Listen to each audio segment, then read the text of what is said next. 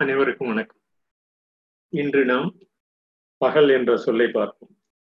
பகல் என்ற சொல் நாம் அனைவருக்கும் அறிந்த ஒன்றுதான். அந்த பகல் என்ற சொல்லில் நமது இலக்கணத்தில் நமது இலக்கிய குறிப்பில் எவ்வாறு அமைந்துள்ளது என்று பார்ப்போம். என்று இலக்குகளை நோக்கி செல்வதுதான் இலக்கணம் என்று அறிவோம். இலக்கியம் இலக்குகளை நோக்கி உள்ள இயல்பான செயல்கள். இல இலக்கிய நோக்கி இயல்பான செயல்கள் இலக்கியத்தில் ஒவ்வொரு புலவர்களும் மிகவும் திறன் வாய்ந்து இந்த பகல் என்ற சொல்லை மிகவும் நல்ல முறையில் பயன்படுத்தியுள்ளனர் இந்த பகல் நமக்கு எப்படி உருவாகிறது என்று நாம் அறிவோம்.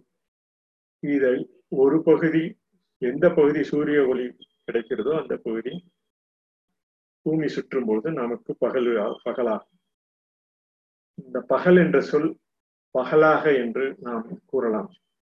பகலாக என்பது பயணம் கற்றுணர்ந்து லாகமாக கடந்து செல்வது இந்த பகல் என்பதை ஒரு காலத்தில் நாம் எவ்வாறு ஒவ்வொரு காலகட்டத்திலும் பல்வேறு நிலைகளில் புரிந்து கொண்டுள்ளோம் தற்பொழுது நிலையாக கிட்டத்தட்ட இந்த பூமி தன் அச்சில் சுழல்வதனால் நமக்கு பகல் இரவு என்று தோன்றுகிறது என்பதை நாம் உணர்வோம். இந்த பகல் இரவு எவ்வாறு அதற்கு முன்னால் நாம் ஏற்கனவே கூறியுள்ளது போல் இந்த அண்டத்தின் வயது ஆய ஆயிரத்தி ஐநூறு கோடி ஆண்டுகள் என்பதை அறிவோம். இந்த ஆயிரத்தி ஐநூறு கோடி ஆண்டுகளிலிருந்து நமது சூரிய மண்டலம் ஒரு ஐநூறு கோடி ஆண்டுகளாக நமது சூரிய மண்டலத்தில் உள்ளது. அதற்கு பிறகு இந்த சூரியனை பற்றி நாம் மேலும் தெரிந்து கொள்ள வேண்டும் என்றால் சூரிய மண்டல முறையை இந்த காணொளி மூலம் தெரிந்து கொள்ளலாம். கீழே பயிர்ந்துள்ள காணொளி மூலம் உங்களுக்கு புது புது கருத்துக்களை தினமும் அறிந்து கொள்ளலாம். நமது உலகின் முதல் முதல் உயிர்கள் தோன்றியது கிட்டத்தட்ட முன்னூறு கோடி ஆண்டுகளுக்கு முன்னர் தான் இவையெல்லாம் இந்த பூமியில் நாம் வாழ்வதற்குண்டான தகுதி ஏற்படுத்தி கொண்டதனால் பகல் இரவு தோன்றுவதும் இவை போன்ற மாற்றங்கள் ஏற்படுவதனால் நமக்கு நாம் பூமியில் வாழ்வதற்குண்டான அனைத்து தகுதியும் நமக்கு கிடைத்துள்ளது என்பதனை நாம் ஏற்கனவே பகிர்ந்துள்ளோம். இவை நமது பகல் என்ற சொல் இலக்கியத்தில் எவ்வாறு அமைந்துள்ளது என்பதை பார்ப்போம். பகல் என்ற சொல் சிலப்பதிகாரத்தில் கூறியுள்ளன. புறநானூற்றில் மிகவும் சிறப்பாக கூறியுள்ளன. இந்த புறநாற்று புறநானூற்று கூற்றை சமீபத்தில் நமது பெருந்தகை சாலமன் பாப்பையா தமிழ் சான்றோர். சாலமன் பாப்பையா அவர்கள் ஒரு புறநானூறு பற்றி மிக சிறந்த நூலை ஒன்று தெரிவித்துள்ளார். இந்த பகல் என்ற சொல் அதில் மிகவும் சிறப்பாக அமைந்துள்ளது. அந்த சொல் நாம் புரிந்து கொள்ள வேண்டிய அனைவரும் தெரிந்து கொள்ள வேண்டிய அந்த நூல். அந்த நூலில் பல்வேறு விளக்கங்கள் இதுவரையிலும் உரை பல்வேறு உரைகள் வந்துள்ளன. இவர் சொல்லிய உரை மிகவும் சிறப்பாக உள்ளது என்று அதனை வகுத்துள்ள அதனை முன்னுரை தந்துள்ள நமது ஞானசுந்தரம் தமிழ் சான்றோர் போன்றவர்கள் மிகவும் அருமையாக உள்ளது என்று முன்னுரை எழுதியுள்ளனர். அவற்றில் உள்ள மிகவும் சிறப்பான பகுதி இந்த பகல் என்ற சொல் இந்த இந்த பாடலில் வருவது. அவை அவர் அதற்கு தலைப்பு கொடுத்துள்ளார் சோர்வு இல்லா இவனுக்கு சூரியனை நீ எப்படி ஈடாவாய்? என்று ஒரு சேரமான் சேர மன்னனை குறித்து சொல்லி சொல்லியுள்ளார் இந்த சேரமான் உதயன் என்றும் அந்துமன் என்றும் அந்த சேர மண்டலத்தில் அதாவது தற்பொழுது கேரள மண்டலத்தில் உள்ளவர் அரசனை ஒரு காலத்தில் புகழ்ந்து பாடியுள்ள அந்த பாடல் அவை. இந்த சேரமான் இந்த பாடல் கபிலர் அவர்களால் பாடியது.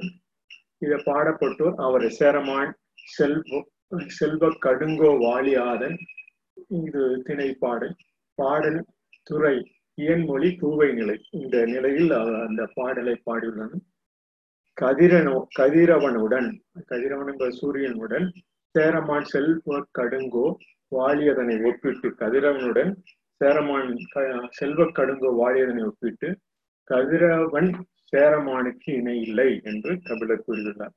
இந்த பாடல் அந்த பாடலின் தலைப்பு நமது சாலமன் பாப்பை அவர்களின் இந்த நூலில் சோர்வு இல்லா இவனுக்கு சூரியனே எப்படி ஈடாவாய்? என்று அந்த பாடலின் கருத்தை உங்களிடம் பகிர்ந்து கொள்கிறேன். அவர் எழுதிய உரையை வாசிக்கிறேன். சேரமான் என்பது குடிப்பெயர் மகன் என்பது பொருள். சேரன் மகன் என்பது பொருள். சேரமான் என்பது சேரன் மகன் என்பது பொருள். கடுங்கோ என்பது நாட்டின் பெயர். இந்த செல்வ கடுங்கோ கடுங்கோ என்பது ஒரு நாட்டின் பெயர். இவன் அந்துவன் சேரில் இரும்புரைக்கும். அந்துவன் என்ற அந்த குறிப்பில் அந்த சேரமன்னன் குறிப்பினும் இரும்புரை இரும்புரைக்கும் பொறையன் பெருந்தேவிக்கும் பிறந்த மகன். இவன் செல்வக்கோ செல்வக்கோமான். செல்வக்கோ என்பது செல்வக்கோமான் என்று பகிர்ந்துள்ளார். வாலியாதான் செல்வக்கடுங்கோ வாலியாதான். சேரமான் சிக்கற்பள்ளி துஞ்சிய செல்வ கடுங்கோ கோ ஆதன் செல்லிரும் பொறை முதலிய பெயர்களால் குறிப்பிடப்படுகிறது. இவ்வாறான பெயர்களில் அந்த சேரமான் மன்னன் குறிப்பிடப்படுகிறான். இந்த பாடல் வையம் காவலர் வழிமொழிந்து ஒழுகல் வையம் காவலர் வழிமொழிந்து ஒழுகும். போகம் வேண்டி பொதுச்சொல் பொறா அது. இடம் சிறிது என்னும் ஊக்கம் துறப்ப. ஒடுங்கா உள்ளத்து ஓம்பா ஈகை. கடந்து அடுதன அடுதானை பேரலாதனை யாங்கனம் ஒத்தியோ ஒடுங்கா உள்ளத்து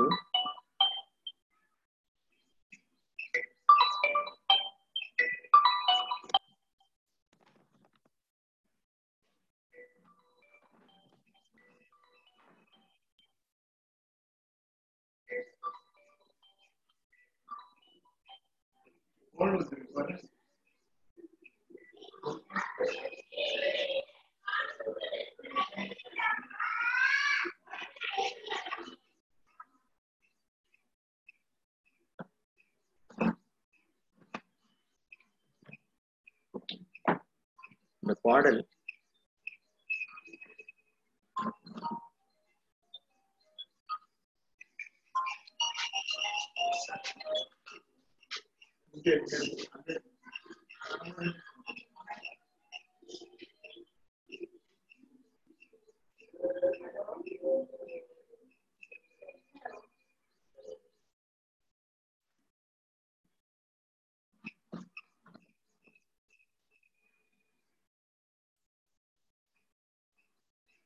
பாடலை மீண்டும் பார்ப்போம். வையம் காவலர். வையம் காவலர் வழி வழிமொழிந்து ஒழுக நெடிதாக பயணிக்கும் சூரியனே என்று இவர் இந்த பாடலின் பின்புறத்தில் அனைவரும் முன்புறத்திலிருந்து தான் உரை எழுதுவோம். இந்த இந்த பாடல்கள் பெரும்பாலும் பின் செயலில் உள்ள கடைசியில் இருந்து கடைசி நிலையிலிருந்து கூறுகிறார். ஆஹ் இவ்விதில் பகல் என்ற சொல் வருகிறது. இந்த பாடலை மறுபடியும் ஒரு தடவை மேலும் கூறும் வையம் காவலர் வழிமொழிந்து ஒழுக. இந்த வையம் காவலர் வழிமொழிந்து ஒழுக வையத்தை காக்கின்றவனே என்ற நெடிதாக வையம் காவலர் வழிமொழிந்து ஒழுக. போகம் வேண்டி பொதுச்சல் பொறா அது. இடம் சிறிது என்னும் ஊக்கம் துறப்ப. ஒடுங்கா உள்ளத்து ஓம்பா ஈகை கடந்து அடுதானை சேரலாதனை யாங்கனம் ஒத்தியோ என்று யாங்கனம் யாங்கி உவார் ஒத்தியோ என்று கேட்கிறார்.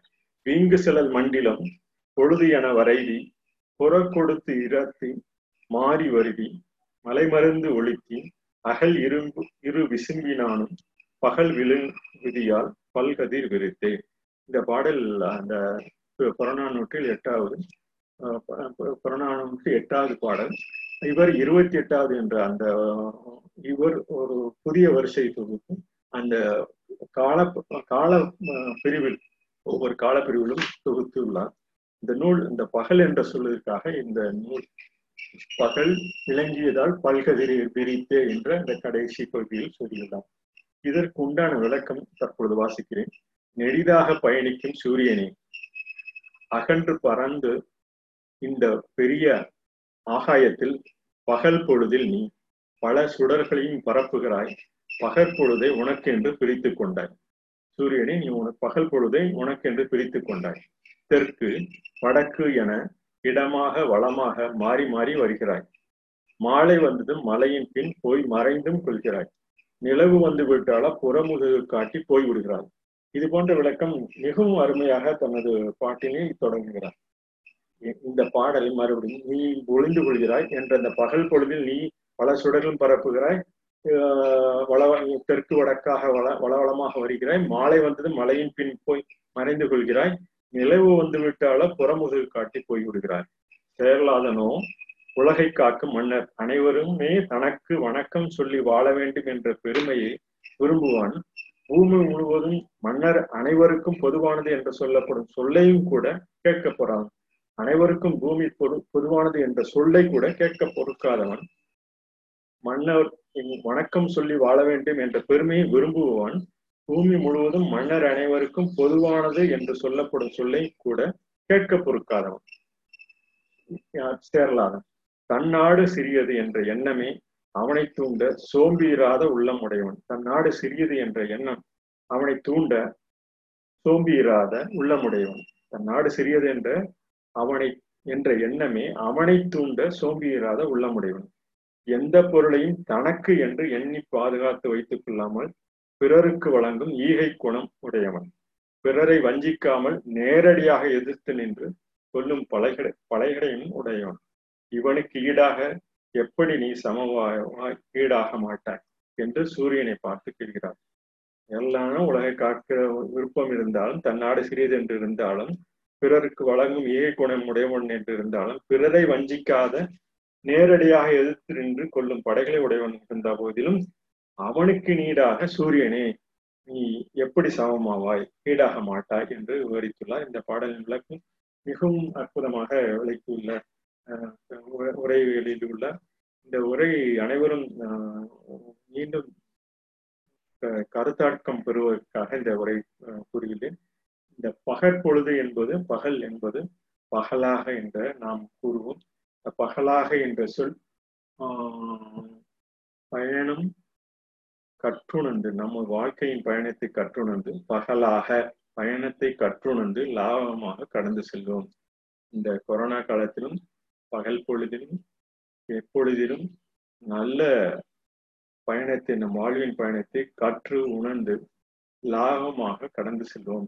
என்பதனை கூறி இந்த பதிவினை இன்று நிறைவு செய்கிறேன் இதற்குண்டான மற்றவர்கள் கொடுத்த விளக்கத்தையும் தற்பொழுது அதை அதையும் கூறி இவரோட இந்த இன்று பகல் என்ற சொல்லினை சொல்லாக்கத்தை பல்வேறு வல்லுநர்கள் அந்த காலத்தில் சொன்னாலும் ஒரு காலகட்டத்தில் இவை ஒரு பக்கம் சூரியன் உள்ளது பூமி சுற்றுவது என்பதையும் அறியாமல் நாம் ஒரு காலத்தில் இருந்திருக்கிறோம். இந்த பகல் இரவு இப்பொழுது நாம் நல்ல நல்ல நிலையில் தெரிந்து கொண்டிருக்கிறோம் என்பதை கூறி கொரோனா நூற்று விளக்கத்தையும் கூறுகிறேன். உலகத்தை காக்கும் மன்னர்கள் தனக்கு பணிந்து நடக்க இன்பத்திரும்பு உலகம் யாவருக்கும் பொது என்ற சொல் கொடுக்காமல் தன்னுடைய நாடு சின்னது போன்ற எண்ணத்தால் ஊக்கமுடைய உள்ளத்துடன் குறையாத ஈகையுடன் பகைவிட வெல்லும் படைவுடைய சேரமான் செல்வ கடம்பு வாலியானுக்கு இவ்வாறு ஒப்பாக என்ற சூரியனை பார்த்து மற்றவர்கள் எழுதியுள்ளார்கள்.